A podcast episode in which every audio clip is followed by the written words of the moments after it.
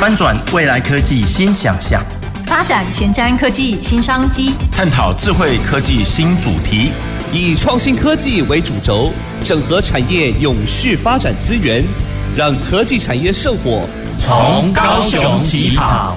欢迎收听《南方科技城》，本节目由高雄广播电台与国立高雄科技大学合作直播。各位高雄广播电台的听众朋友及 FB 前面的观众朋友，大家好，我是国立高雄科技大学魏玉珍。在我们今年二零二二年的十月份，想要一系列跟各位听众朋友聊跟设计有关的议题，为什么呢？其实我想大家都知道，十月份在高雄非常重要，高雄设计月。好，那其实也是我们每一个年度哦，其实，在台湾很多不同的城市，我们也都让大家看到设计的力量。那在我们的十月呢，我们会陆陆续续跟各位听众朋友来聊设计。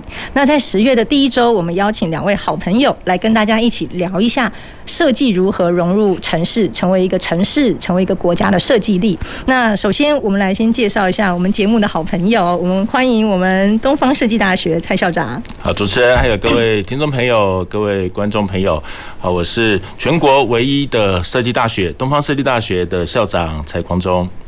谢谢蔡校长啊，那蔡校长也是我们高科大环安系的老师。那一路以来，如果有关注我们。我们南方科技城的节目，我想蔡老师也跟大家分享过相当多非常棒、非常呃多有趣的产业的议题。对，所以我先从主持人变成来宾，所以第一次从我这个位置可以有机会坐到另外的位置上。好，非常谢谢蔡校长，今天一起来聊哦。那另外一位来宾要跟大家好好介绍一下。好，非常欢迎我们高雄港区土地开发股份有限公司董事长沈妙姿沈董，跟听众朋友问好一下。主持人、各位听众朋友，大家好，还有蔡校长，好，大家好，都是老朋友了。先，今天很高兴有机会来这边跟大家分享。等等，为什么说老朋友啊？因为这个一路以来看着。土开公司，好，我们高雄港区土开公司一路好，从这个开始到我们不知道战二库是什么地方，不知道原来我们高雄港湾有这么棒、这么美丽的一个景点，陆陆续续一路被打造下来。所以，我想很多听众朋友可能对高雄港区土地开发股份有限公司这是一个什么公司啊？可以帮我们跟听众朋友介绍一下吗？好的，很高兴今天有这个机会哈。我们是交通部所属的国营事业，那么是这个港市合作的公司，就交通部好台湾港务公司跟高雄市政府合资成立的公司。那么专责呢，就是这个呃，我们这个高雄旧港区一号到二十一号码头的这些土地，好，从过去是。运货为主的港口，到现在来讲，因为这个大型船舶化之后，旧港区的水深已经没有办法支应这些大型船舶的这个停靠，所以陆续在转型油气观光。所以呢，大家政府就怕扁哈，就成立了这个公司，专责来做这相关的土地开发。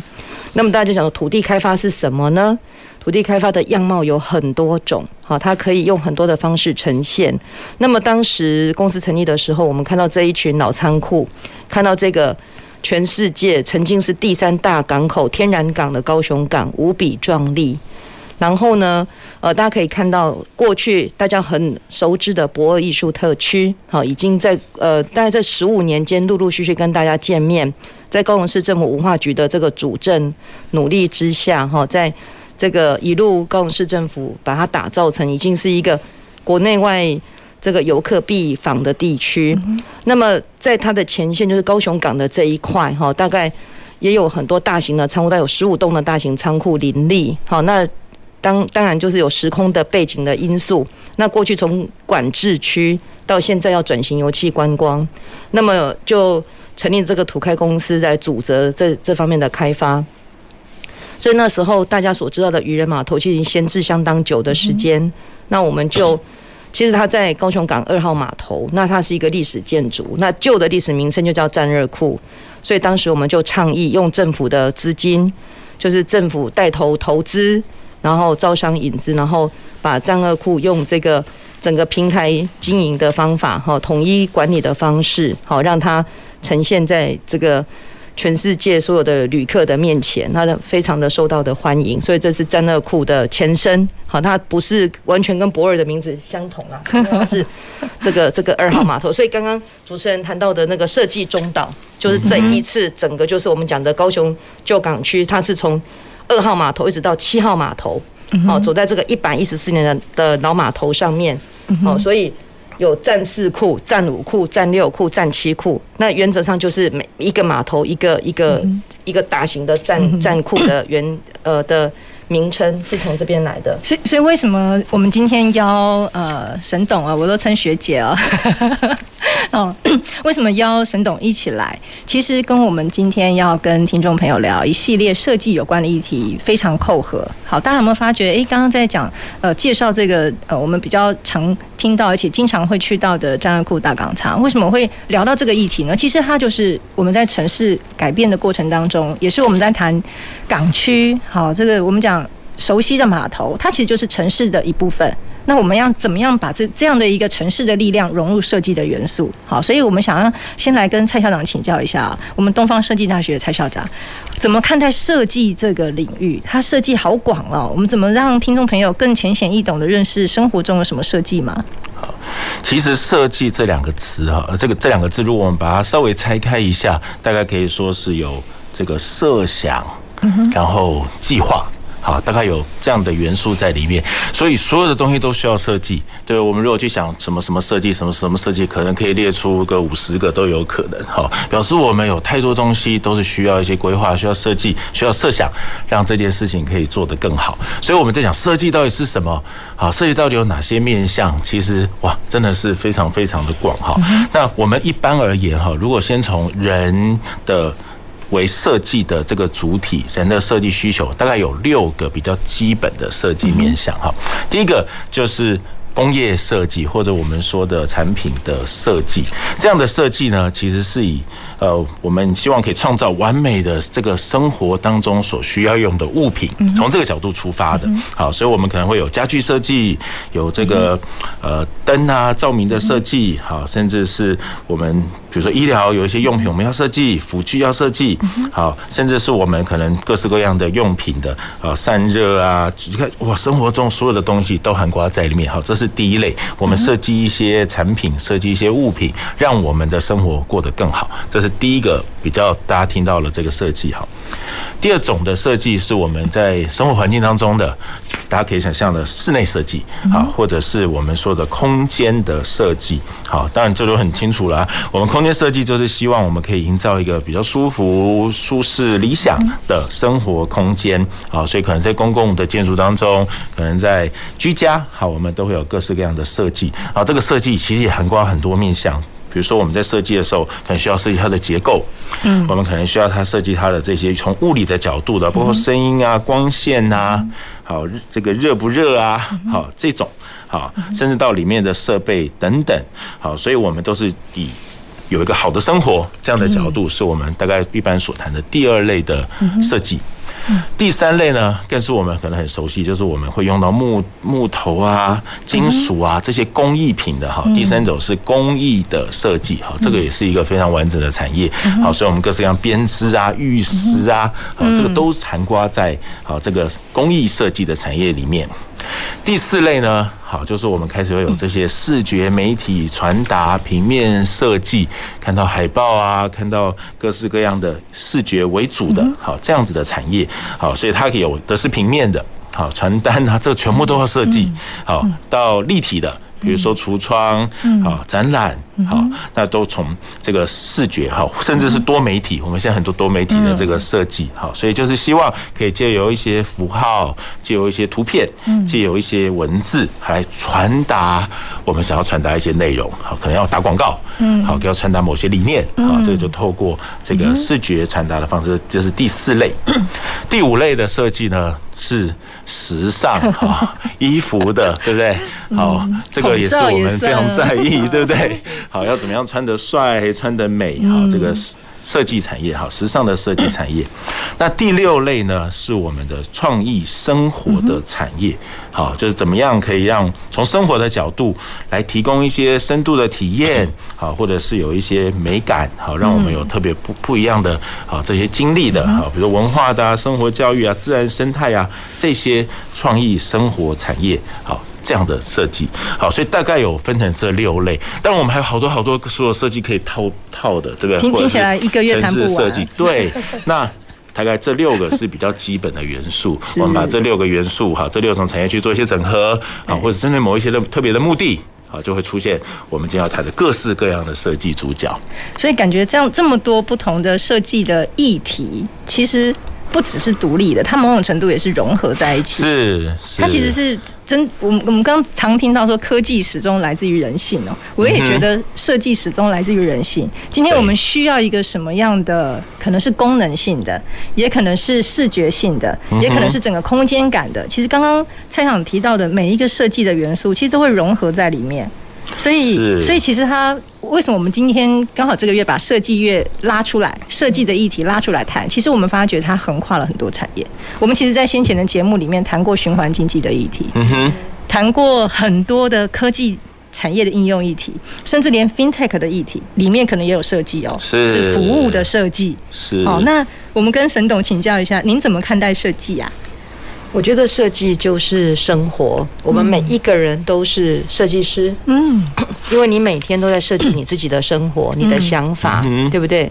像现在的所谓的网红经济，其实，呃，应该是说有一些朋友比较愿意分享他的生活，嗯哦，他的生活的样貌，他的生活的态度，或是他对于审美的观点，好，那我觉得这个事情是，就像政府的角度来讲，我们需要很多。好的设计师，大家一体集体创作。好，我就讲，像我们现在政府应该是一个平台，那么让很多年轻的朋友有机会，然后让很多有设计美感的设计专业的被看见。我觉得这个是，呃，不管从我们个人的角度。哦，社会的角度跟政府的角度，可以在设计上面的的部分共同协力、集体创作。嗯哼，非常谢谢沈董跟蔡校长对于设计这个概念，先让听众朋友我们稍微回顾一下，我们生活当中有很多设计的元素哦。那其实，在我们今天的议题里面，我们刚刚一开始就提到高雄设计月。好，其实我们每一年台台湾的设计展，那今年在高雄。好，其实先前在很多不同的城市都有办过。好，可能像在嘉义啊，在屏东啊、新竹啊，所以今年在我们高雄，那我相信今年有机会在高雄，肯定也有很多的元素在。好，那当然我们在谈到高雄，我们有很独特的港区。好，刚刚提到了每一个城市有很多城市的样貌、城市的文化、城市的美感。那其实我们在聊设计这个议题哦，刚刚一开始，其实我们蔡校长就提到了工业设计之外，再来就是空间。所以，其实从城城市的一个设计治理的概念来说，它其实议题好广。但是呢，我们又觉得说，把设计的元素融入在这个城市当中，融入在我们所经过的街道，我们所搭乘的各类交通工具，我们所。假日周末想要去的各类的景点，其实它就是它也是一个设计的元素在，所以我们想要也跟两位来请教一下，就是说，呃，我们想先跟沈总请教一下，您来聊聊看，就是说在高雄我们这个城市里面，如何融入刚才学姐所提到的设计就是生活，设计就是生活的这件事情，它怎么样有机会从您的观察，它导入到我们高雄这个城市里面来呢？好，大家大家都知道哈，高雄是一个港湾城市，港都了哈。这个，所以呃，它因为其实大部分的城市的起点都是从这个港哈，就是由渔港、商港开始发展。好，我想这个很多港口是城市的起点，那么也是人人口慢慢的密，从呃密度最高呢，再慢慢向外拓的一个一个起源哦。那么在讲的，所以。呃，我们现在像譬如说高雄港所处的盐城区、鼓山区这边都是一个很老的区域，但事实上它的历史底蕴是，对，是最丰厚的，发迹的很早，发迹的地方哈。所以呃，以前像这个盐城区哈，有很多的这个美军酒吧啊，有很多各式各样时髦的舶来品哈，打打高定啊，哈，那其实这些老高雄人，好，大概都都。呃小时候或者是整个成长的历程当中，都是跟这些故事一起走过。所以其实我想设计都是从说故事这件事情开始的。我们想要让别人知道怎么理解一个城市的发展。好，所以我们大概就是人文历史。哦，嗯，那所以才会讲越在地越国际。对啊，我觉得越在地越国际这句话，一开始想说，哎，我在在地怎么会国际？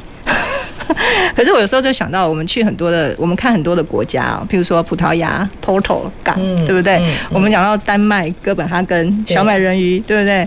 我们讲到澳洲雪梨，其实都是港哎。对，为什么？哎，我们刚好也在高雄港这个位置上，所以才想说，哎，从高雄的港区这个角度，也看到很多呃设计的元素有机会融入。那蔡校长，您怎么看待呃城市融入设计这个概念或议题呢？其实刚刚沈总讲一个观念，我觉得很棒哈，就是设计本来就是生活，所以随着我们在高雄市的生活开始慢慢有一些改变，诶，我们看到的设计面向也就不一样。所以在早期，我们那时候可能需要出口香蕉到日本，诶，所以那时候战二库可能是香蕉码头，对不对？好，是我们的产业生活的一部分。到慢慢。呃，这个才呃，可能港口的这个部分有一部分增强了，有一部分可能减弱了，感觉起来战二库好像稍微没落了一点。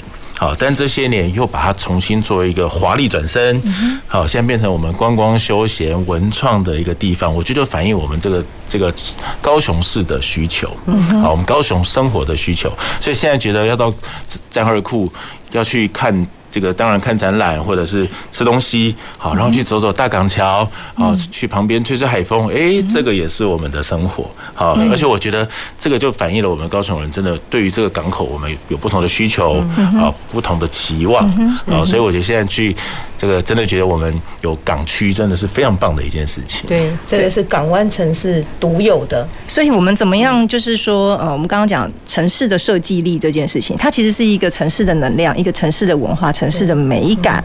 那当初我们要从呃，不管是从土开公司的角度，或从我们怎么样呃，从高雄土开公司，或我们怎么样融入很多在地的资源跟元素，其实要花很多的时间去盘点，然后又要怎么样去。呃，盘点完之后，可以结合刚刚提到好多的设计，有有空间，嗯，好，这个空间还包括要跟在地的融合，然后还有原来的建筑物，我们要保存它的文化，保存它的历史，还有包括各式各样交通的动线，然后还有我在这个场域里面，我要做很多的呃再利用，我要导入什么？那当初怎么样开始设计这件事情的呢？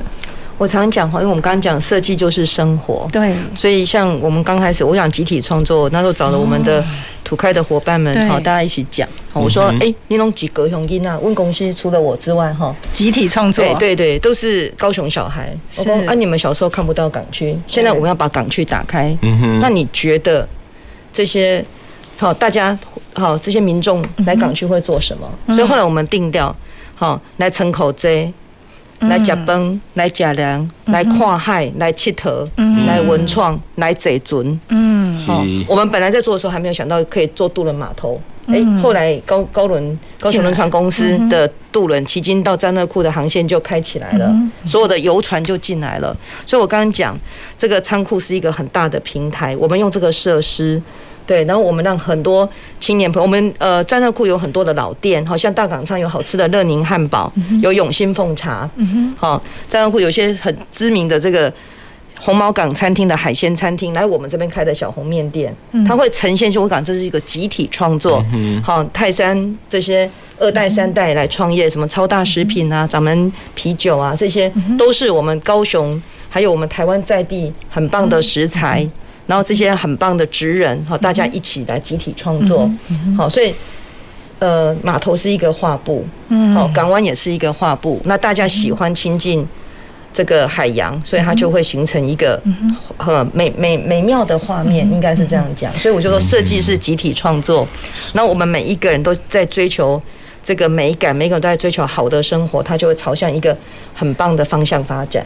所以，其实我们刚刚讲说，越在地越国际。对，好，我们在地就是我们高雄人的生活。是，其实人家是真的来看，咱高雄人吃啥，咱高雄人吃啥，咱高雄人好弄来生啥，对不对？我们的游览呃，都是在坐船嘛，坐船去游港，嗯，好去看壮阔。那这个这个因为它是一个天然港，嗯哼，只有它有独特的天然景观，嗯，所以会形成一个很有趣的画面。还有可以看到我们的中岛。所以我们的设计哦，不是为了某，当然设计要有很多的专业元素在里面。可是这个设计，我们也不是为了特定某一个目标达成某个东西而设计，我们要融入在地的的特色跟元素。所以其实我也想跟蔡校长请教一下，从您观察到，呃，我们刚高雄有很多的元素哈，我们想说今天可以以呃湾区为例。好，其实，呃，从您的角度，怎么样看待湾区的城市设计，或者是如何融入刚刚提到的很多的设计元素来看待我们对于城市，我们城市那么大的范围，我们可以。拉到我们港区，或以我们的湾区，或者是说，哎，我们呃举例，我们东方设计大学有好多的设计的专业，这些设计的专业其实都可以融入在这些湾区的设计，或我们讲的很多的商业模式的设计当中吗？嗯哼，我觉得今天看待高雄港区啊，也许有两个两个层面，一个层面就是它本身所呈现出来的这个，无论是它的风景也好，它的功能也好，这、就是它本身。在地这个地方要呈现的东西，好，所以我们去那边可能会看到码头，以前这边就是码头啊，好，可能看到旁边，好，甚至会有一些军事设施啊，哎，现在就是军港啊，对不对？好，或者是我们看到这个有灯塔啊，好，某一个部分就是因着这个这个地方独特的。它的地形地貌好，所以衍生出来、发展出来它的一些功能，或它一些我们现在所享受到它各个不同层面，就是一个。但我自己来观察，我觉得像呃张二库这这几年有另外一个功能，就是它让。这个高雄很多的土产特产，高雄的特色，哎，可以在这个地方展现。我觉得这是另外一个面向。像刚刚沈龙讲到，我们前面可以吃很多高雄在地的这些餐厅，好哇，这个是很幸福的哈。可另外一个，我觉得里面走的时候，我也发现好多的文创品，也都是非常在地的东西。所以我觉得那个地方也成为一个门户。其实港口以前就是门户啊，所以现在在。我看到战二库不只是这个在地的这些功能的这个角色，另外一个就是它也是一个门户的角色，所以我们在那边好像可以这个从这里就可以认识高雄，是一个认识高雄非常非常好的起点。所以我以前都常看到那个超大游轮停在那边，然后大家下船，哎，第一件事就去那边走一走，可以认识高雄。好，所以我觉得这个部分就让。漳二库成为我们高雄或是高雄港区一个非常非常重要的特色。好，那从这里就可以发展不同的文化。刚刚陈东也有讲到，我觉得本来高雄港或是那边的新堀江、堀江，好像刚念枯江，是不是？好，以前那就是高雄最早文化的一个起点。好，所以整个那个地方就带动了城市一个一个层次一个城市的发展。我记得每次去那个堀江那个商圈里面走，哇，好多都好。这个我们去看就哇，好好古老哦，好 还看到旧的剧院的招牌，现在都已经不营业了。好，我还看到纽扣店，我也好惊讶，说哇，还有专门卖纽扣的店哦。哇，以前就有，因为以前的人要去一一个地方买布，再去一个地方买纽扣，最后拼成一件衣服。对，就觉得哎，好多好新奇的玩意。所以我觉得那个也呈呈现了在这个城市发展的不同的时代，它所呈现的不同的面貌。好，所以那边就看到哇，这个有以前做古早味的面是这样做，就在那个小路旁路旁边就晒那个面，现在我们都看不到了。所以我觉得，对，所以我觉得就让我感觉到哇，非常非常有趣。好，从我们去寻找城市的轨迹，从到城市在不同年代面貌，就可以感觉到哇，我们这个不同年代的人的生活。那我们现在很幸福啊，可以。到处去看一看，就可以感受不同年代啊的高雄。嗯，好，所以然后这就一步步让高雄整个带动起来。当然，工业绝对是另外一个面向。所以刚刚这样听起来，就是说，呃，我们把整个城市的发展，其实在不同的阶段，当然也随着设计的专业跟设计的跨领域的合作，其实带动我们自己城市的高雄特有的城市美学。然后又借着每一个不同，我们讲也可以说是一种呃高雄城市美学的遍地开花，串联起很多不同的产业，那它又有产业的新的元素。那我想也跟沈董请教一下，在这一系列的 集体创作的过程当中，我们有没有参考到国外一些？呃，案例，或者是说，呃，蔡行这边，呃，也经常到国外参加很多不同的研讨会，对不对？好，有没有我们看到一些国外的呃城市，它在发展的过程里面，可能是呃，可能不一定是弯曲，可能是它城市的设计的元素，其实也蛮值得我们来借鉴跟分享的呢？我我刚刚讲哈，这个。这个旧港转型油气观光，大概是全球所有这些老港口、知名的港口都面临的共同的问题。刚您提到的，主持人刚刚提到的这个，呃，荷兰哦，阿姆斯特丹、鹿特丹，嗯，挪威的。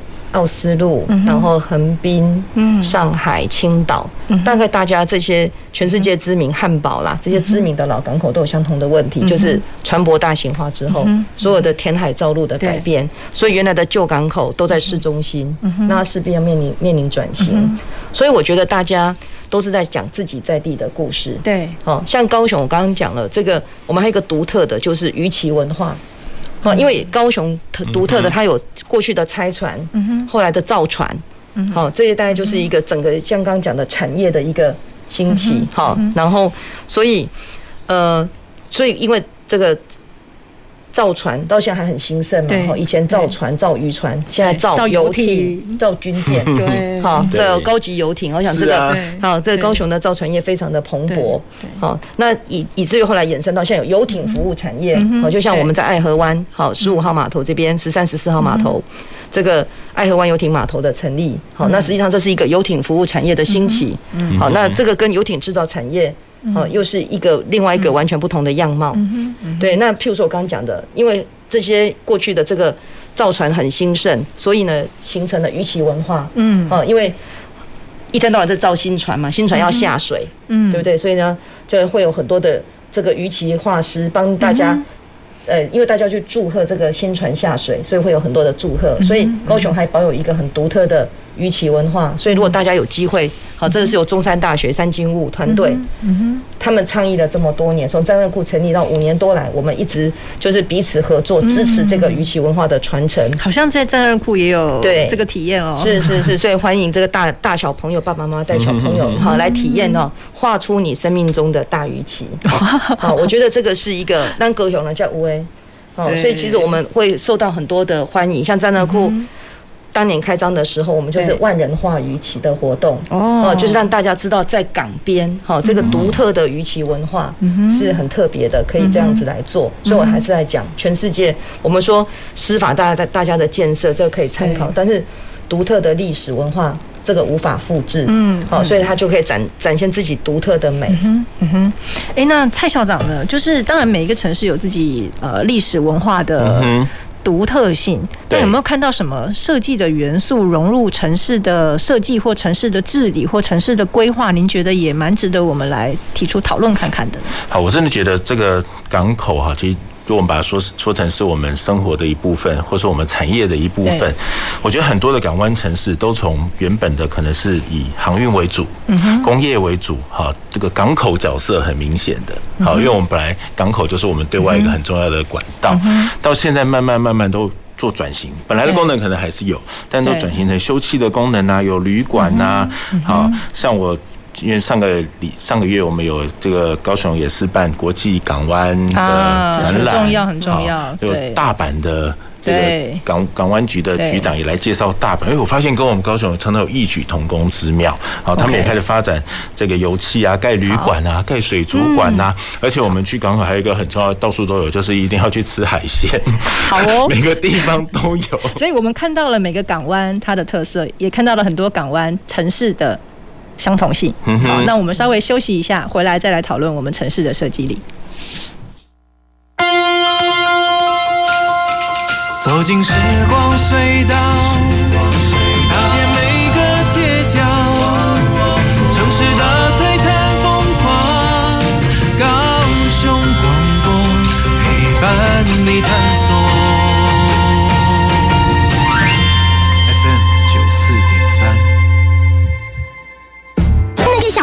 整天打混摸鱼，你看他又在下载盗版影片和音乐，还到处转贴图文呢。别气，像那样未经授权就随意下载、分享别人的影音及图文档案，会侵犯到著作权哦。这么严重啊？嗯，那快去提醒他，触法行为不能做，一定要尊重智慧财产权。智慧局提醒您，禁止网络非法下载影音、图文及照片等著作，以免触法。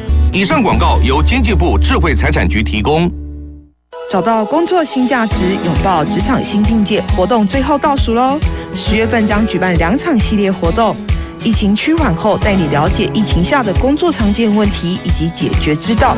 奔忙生活中，身心与情绪都运转不停，透过身心舒压方式，找到生活中平衡的绝佳方法，掌握最新的产业趋势以及放松身心的机会。更多详情请上高雄市政府劳工局劳工教育生活中心官网查询。大家好，我是小新的妈妈。自闭儿对环境变化的敏感度很高，往往一点点声音或小小的触碰，会让他们情绪高涨，进而有碎碎念或自我刺激的行为。请大家以平常心看待哟。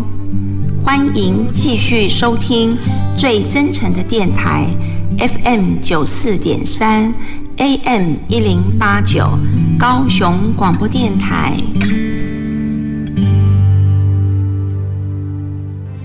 我是指挥中心罗一军。若曾接触确诊者或自觉有风险且出现发烧或呼吸道症状，就建议快筛。快筛阳性者可透过视讯诊疗或前往社区筛检站与医疗院所，由医师视讯或现场评估确认。如符合六十五岁以上或慢性病等条件，由医师评估后开立药物，请遵照医嘱服药。疫苗打三剂，一起做防疫。有政府，请安心。以上广告由行政院与机关署提供。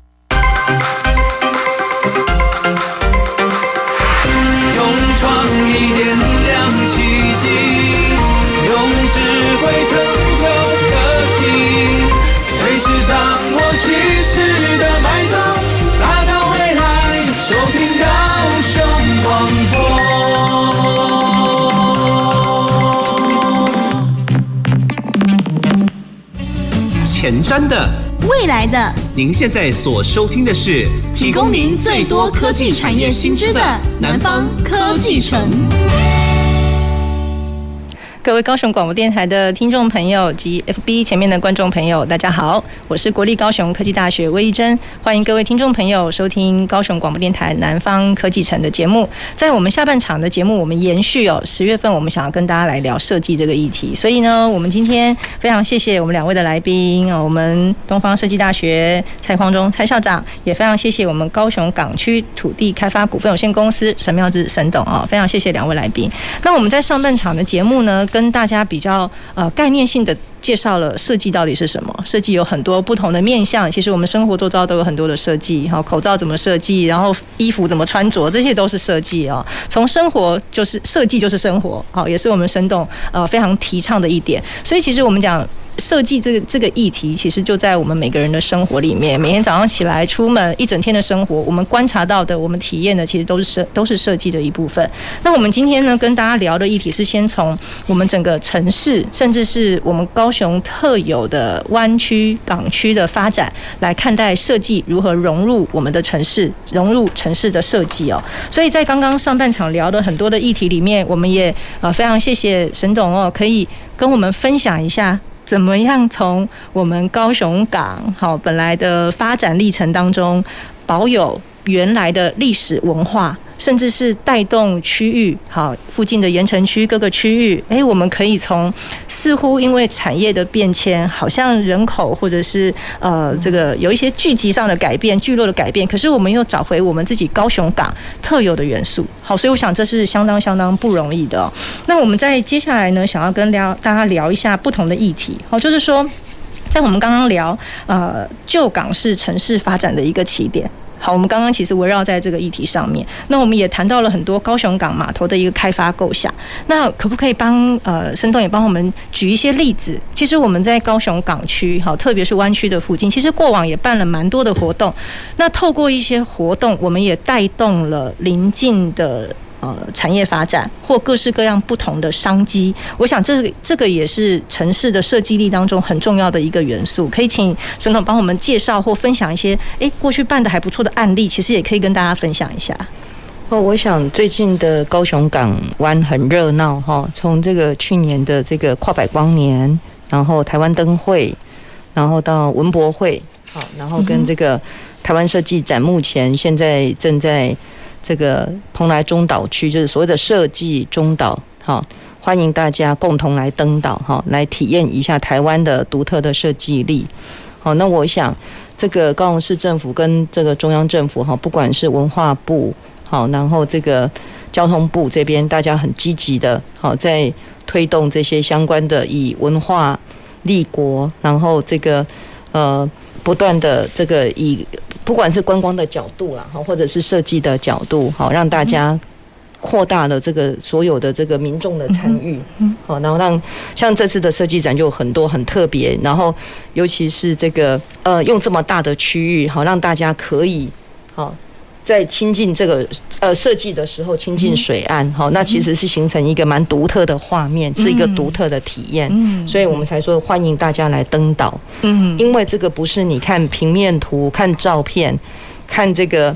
空拍机嗯。的所拍摄到的画面都不会是跟你亲临现场的感受是完全不一样，所以这叫做体验经济。嗯，好，我们叫体验美感、体验设计。好，我想这个是要放下手机，嗯，好，走出，好，走进现场。好，我想这个是设计感受力的一个很大的。一一个一定要请大家亲临感受的一个体验。嗯，非常谢谢沈董。所以其实呃，其实设计呃中岛，我们其实从十月七号陆陆续续一直到十月底。好，所以其实里面也会融入我们非常多台湾设计的特色跟一些独有的元素。那其实扣合着这个议题呢，呃，我们也一直会提到都市设计这件事情。好，其实都市设计的议题很广，可是我想我们稍微可以扣合一下，我们在先前的节目中谈到，呃，无论是 AI 啊，好，除或或者是五 G 啊，或者是 AR、VR 啊，其实这些都是很多科技创新的元素。所以我想跟呃蔡校长请教一下，好，就您的观察，或者是说呃，我们也可以举。一些例子，在都市设计的过程或概念当中，有没有什么科技创新的应用也融入了我们的商业模式？那这样的一个设计力，它会带来什么样的效益呢？好，刚才讲到说的设计都是跟生活相关哈，所以随着科技的发展，诶，我们好像有越来越多的技术，好，新的技术可以应用在我们本来想要做的一些事情上面了。我我觉得我们在。我们南方科技城节目，其实我们从以前聊 AI 啊，聊到城市治理啊、智慧城市啊，其实我们聊了非常非常多的面向。那刚刚主持人提到五 G 啊，五 G 也借由网络的功能大幅的提升，诶，我们现在五 G 可以联系的这个讯息的交换变得快很多。好像我们以前搭公车可能只能吃事等到底公车来了没，现在我们可以打开手机就知道现在公车到哪里了。好，我们可以等到什么时候？好。这个资讯，然后我知道，像现在，比如说连救护车，好，如果我们今天需要救护车，好，这个病患或是这个紧急需要的这个人员被抬到救护车上面去之后，我们就只能赶快赶呐，赶到医院去。因为，现在经由五 G，经由一些这些技术，我们可以把你这个病病人现在在的状况直接传输到。医生那边好，所以他在医院里面就可以了解你现在的状况，他可以赶快做准备。一到医院，我立刻就开始动。好，不像以前你要到了，我们再看看你发生什么事了。好，甚至可以指导在救护车里面的这个医护人员有一些做一些简单的啊这项这方面的协助。所以我看这些都是因为这个科技所造成的。好，那我觉得大数据更是了，因为我觉得我们现在在做。这个设计哈，我们在做设计其实也不是随随便便设计，我们常常要做很多的调查，很多的评估。对啊，大家都很容易会以为设计很主观，可设计也是要有一些依据的。是，是我们不是乱设计嘛？对，对不对？好，所以我觉得以前就是只能从人的经验好去做问卷，诶，但是现在因着大数据好这个工具，所以我们可以有。收集好多大量的资料，然后来让我们判断怎么样的设计是更符合我们的需求的。好，所以这些都在我们的这个设计面向里面。那 AR、VR 更是啦。我们以前看只有看到这个三 D 就已经觉得很了不起了，然后戴戴眼镜戴到头都快昏了。现在有 AR、VR、MR 什么哦，好多不同的技术，让我们可以更感受到现那个身临其境的感觉。好，更不要说元宇宙这些新的概念，都在我们的生活，在我们的设计当中一个。一个展现出来，嗯，对，所以其实刚刚蔡校长帮我们提到，我们综合一下，我们运用了好多的科技的元素，也融合了刚刚提到好多个不同大面向的设计，设计的设计的力量，去看看我们的城市有什么需求，然后去看看如何运用整合性跨领域的设计。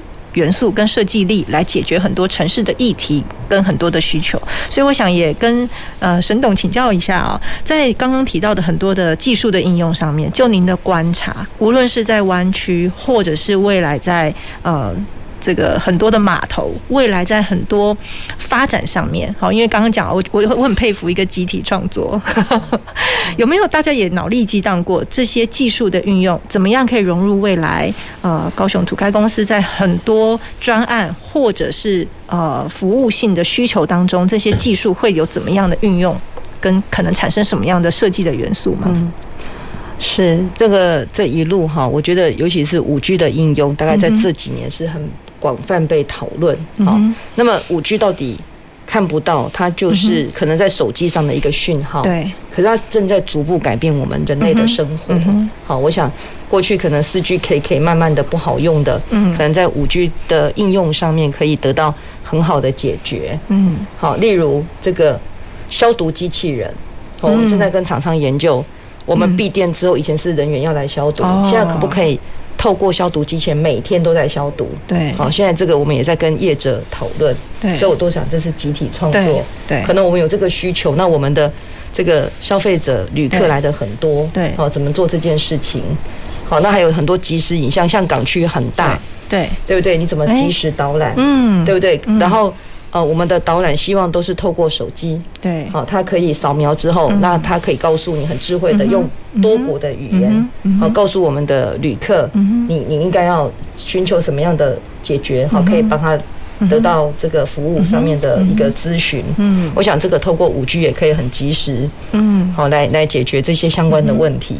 然后我想这举的是简单的一两个例子，包含无人车，对，无人船，好，它可以透过这个。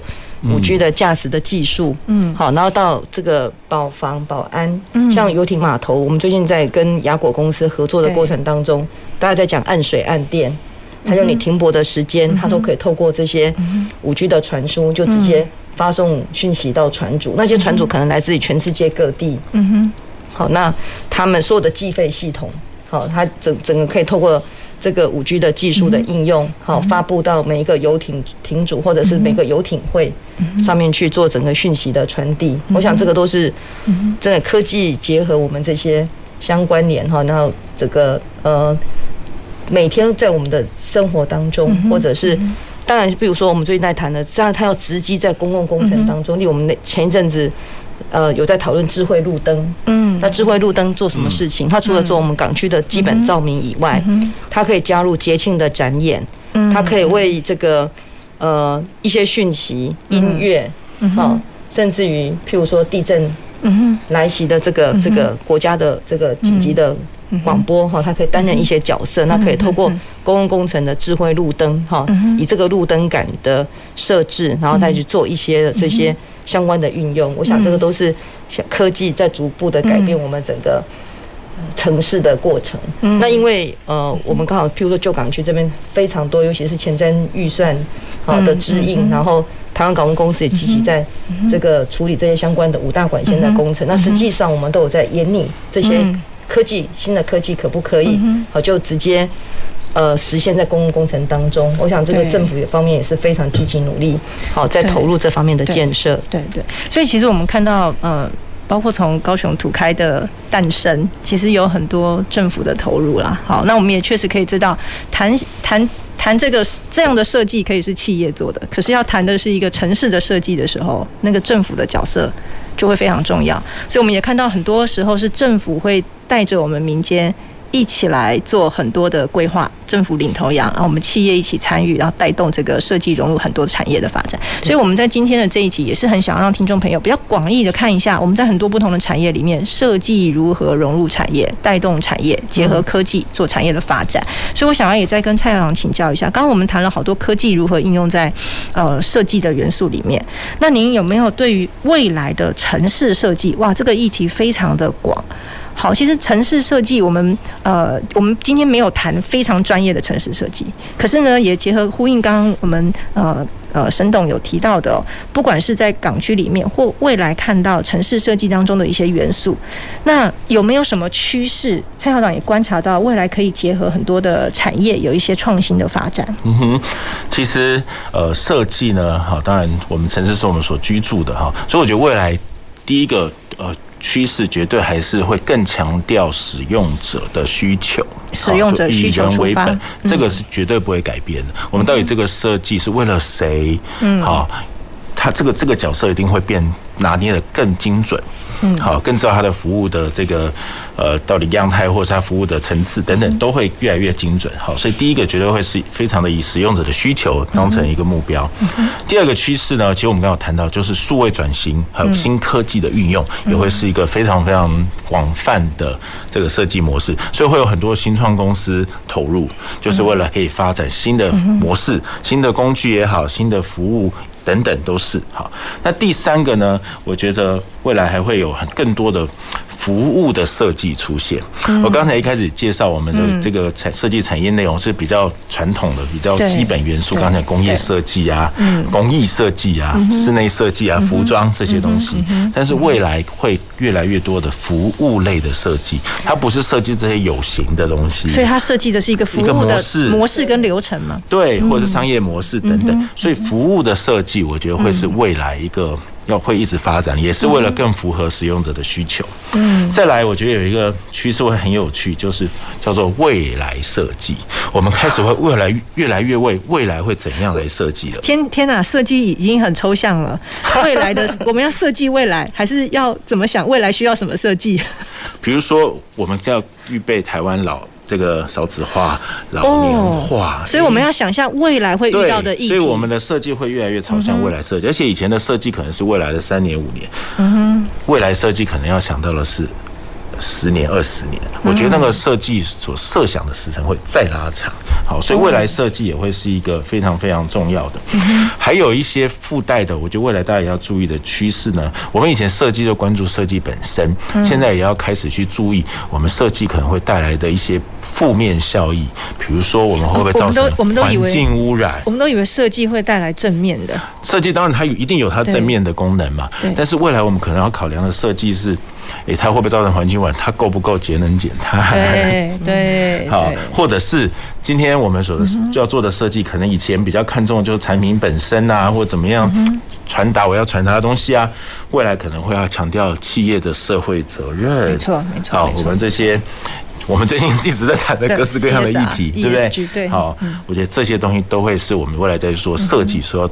多面向思考的方向，所以听起来我们这个设计有点像一个工具，但但是它也有像一个思考的模式。好，其实我们在看那个设计啊，也有一个不同的观点。我们把怎么样把设计力融入城市的治理？另外一个思考是怎么样把设计力好融入刚刚我们蔡蔡总提到很多的设计哦，它融入的是企业的治理。所以才会提到说，呃，不只是企业的营运、营运的流程，甚至是要呼应我们现在呃在谈的 ESG 的议题或联合国 SDGs 的议题，我们怎么去扣合？那是未来的一个目标，未来的一个想象。所以大致城市到我们的企业，其实都需要应用这些设设计力。尤其你看，如果我们在做城市设计这么大的载体，如果我们用的工具都不节能减碳。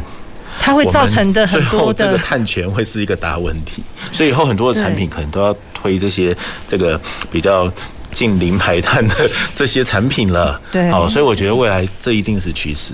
所以听起来就是，哎，未来设计这件事情，了解未来的趋势，那怎么样想象未来的趋势跟我们要达到的目标之下，再去想。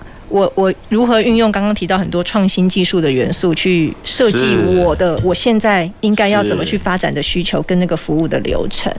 好，所以其实这样听起来，我觉得好难的一件事情就是人才在哪里呀？我们东方设计大学责无旁贷。没有，我我觉得是企业的 CSR 跟大学的 USR 都责无旁贷。是。对，那我我其实我们把人才这个议题稍后一下，我我其实想要呃稍微跟蔡校长提一下，聊一下，也请教一下，可能我们生动也可以帮忙补充哦，因为我知道我们蔡校长做很多跟呃企业社会责任有关的投入，也做了很多跟地方创生。有关的投入，其实地方创生跟我们在讲的城市略有不同，可是某种程度，很多我们在讲地方创生这个地方，它可能就在城市的某个场域里。那我们在讲怎么样让它创生的过程里面，似乎我们也会需要第一个要了解议题是什么，我们面对的问题是什么，然后我们需可以用什么样的工具带来什么样的改变。我其实自己也观察到，包括我们自己在做呃 USR，其实设计这件事情似乎也帮我们在地方创生或我们把地方融入这个城市的时候，设计的元素也带来了一些帮助。好，所以我想是不是蔡校长有想到一些案例，或您过往的参与，设计如何融入我们 USR 或地方创生，有没有看到一些现象或可以做的事情？是，好，我想我们现在。在做很多设计的时候的目标，真的不像以前那么单纯，只是设计一个产品。对，我们现在设计一个城市，设计我们的生活模式，甚至设计国家的未来。好，其实都需要设计。好，那刚刚主持人谈到这个地方创生，当然这也是这三四年我们国家非常非常重要的一个议题。好，怎么样让台湾我们的这个人才也好，我们的产业也好，可以去这个更分布在台湾不同的。地方，而不要都往都市集中，好，这样会造成我们国家产业的非常的这个。会很偏某一个部分，好，比如说我们如果大家都去城市，那我们台湾是不是以后没有人从事渔业，没有人从事农业？这个会造成我们台湾整个产业的失衡。好，所以地方创生是从这个角度切入，希望我们可以帮助呃更多的人愿意留在呃自己的家乡，或者是留在他自己想去的地方，不要都往都市挤。那为了达到这个目标呢，当然我们也要去去评估设计好几个面向哈，所以我们要先先去盘点为什么。大家不想留在自己的地方，或为什么有些地方会慢慢这个呃没有人要去？好，当然他有他自己基本上生活的呃需个比较呃必须的，比如说 对，比如说他可能需要有学校这样一个家庭才来在这边小孩才有地方读书，他可能需要医院，好，这里碰到生病的问题，好，这些都是一个一个面向没有说，这个都跟城市治理有关。好，那另外到我们真的要让这个地方人留下来，还有。有事情可以做啊，对，他要做什么样的产业？好，所以我们其实蛮多的，我们台湾各地都都看到了。我们现在有很多看起来有特色的一些产品。好，当然我们常我们台湾很会互相学习了哈。对，这个以前这个原住民原乡很多。这个一个地方出现咖啡，别的地方也会出现咖啡。好，一边种红梨，大家都会出现红梨。好，这个也是我们在台湾做地方创生一个蛮特别的状况。但是刚刚讲到越在地越国际，我觉得这个概念很重要。对，以前我们一味的想学别人，对，觉得哇，这个我们所谓的欧洲啊或美国啊有什么东西，我们就想把它搬来台湾。哎，我们是国际化，以前强调国际化。好，可是现在整个国际都有一个趋势，就是。其实大家都有自己的特色，嗯，好，所以越在地反而是让国际更看重的一个元素。嗯。好，刚刚讲到高雄港就有非常非常多这个元素，所以从这个角度来看，我们今天要做地方创生，这个在地它有什么特色，是我们需要去凸显、需要去开发的，我觉得就会变成非常非常的重要。对，所以所以我我延续哦，因为其实这这个议题哦。没有事先特别惹一下哈，但是呢，聊着聊着，我觉得应该要把它抛出来，是因为我们在讲每一个城市它的设计，每个城市本来就不一样。对，那城市为什么需要设计？如果他他现在就已经达到他的巅峰了，那需要设计什么？那当然可能要设计的是未来他会遇到的问题。那另外一个是我们怎么运用设计的力量来让这个城市更好。好，所以我想，呃，在城市里面的每一个乡镇、每个地方，其实都或多或少的融入了很多设计的 energy 能量，来来让自己可以更蓬勃的发展，好，甚至是带动很多的产业。所以，其实在这个议题里面，它其实就扣合到，呃，诶，我们有很难得的这个。呃，这个设计中岛，然后我们也延续有很多的呃，可能文化的创意，甚至很多的广告的设计等等的，好让大家可以看得到。所以回过头来，就是呃，我们想要跟两位来宾好好聊一下，如果设计它真的这么重要，而且设计其实融入了很多实体的设计、服务的设计，我们第一，我们如何培养这样的人才？第二，从产业的角度，从呃，实际上我们在湾区的发展，好为例，我们会需要什么样的人才？那什么样的设计的能力或设计的人才？我想这个地方也应该是可以扣合一下。我们是不是先请那个蔡校长？好，以往我们对设计哈，因为很看重产品，很看重工艺，所以早期呢都是那种这种，比如说画画画的很棒的，做这个木工做的很好的，好这一种，好，当然这个绝对有它的价值，到现在都还是，但是也因着各式各样的新的科技的。导入，啊，我们所面对的面向不一样，生活环境节奏都变得不一样，所以我觉得未来的人才哈，未来的设计人才，你也要去评估你自己是适合那个做单项做到很极致的，还是你其实要走向跨领域，然后是服务的，好，服务面向的，这个就变得非常非常不一样。所以以前我们设计可能拿一个这个素描笔就可以画画，现在你可能要学习在电脑上面怎么画画。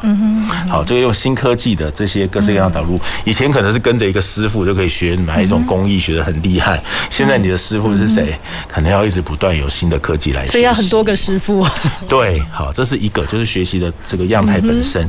第二个就是刚刚讲到服务设计，可能也会是未来一个很重要的趋势。所以要培养服务设计这样的人，他就要再更厉害一点喽。他可能要有一点经济头脑，有一点商业头脑，好，甚至他要懂得人性。对，懂得大家要什么。对，我觉得这个就不是真的以前想这个工艺就可以做到了。对，啊，更不要说我们刚刚提到未来可能有。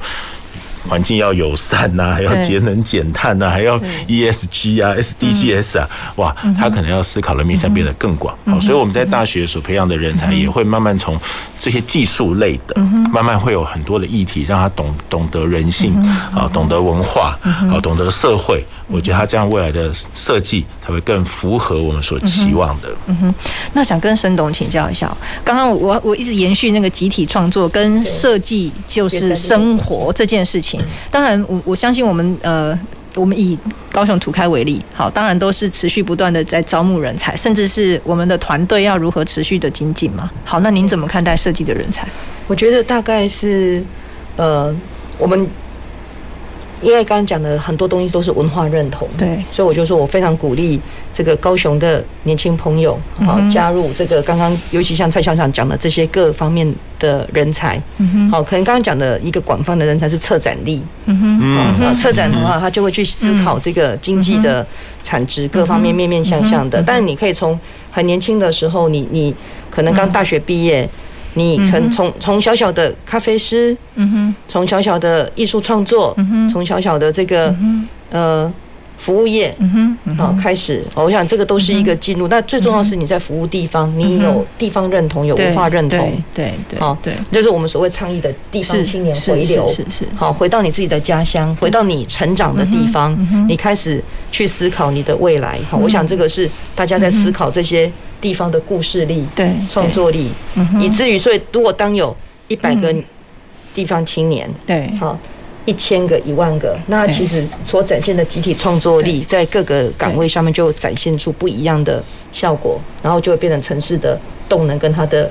样貌跟它的美感，听起来好感动哦。我们在讲在讲城市的设计力哦，这一集哦，我们其实谈的比较广，好，因为城市本来就各有不同的面貌，每个城市它需要什么样的设计力，可能有一些是基本的元素，有一些需要盘点我们在地的文化跟特色，才能够借着。设计的力量，让每个城市有它不同的风貌、不同的美感、不同的故事。好，所以我想在我们十月的第一周，跟各位听众朋友聊改变中的台湾设计力，而且特别以我们高雄港湾为例。好，那我想节目的今天也就进行到这里。那我们下一个下一周再欢迎各位听众朋友环到回到前瞻的科技的未来的南方科技城。谢谢各位，谢谢来宾。南方科技城节目由高雄广播电台与国立高雄科技大学合作直播，感谢您的收听。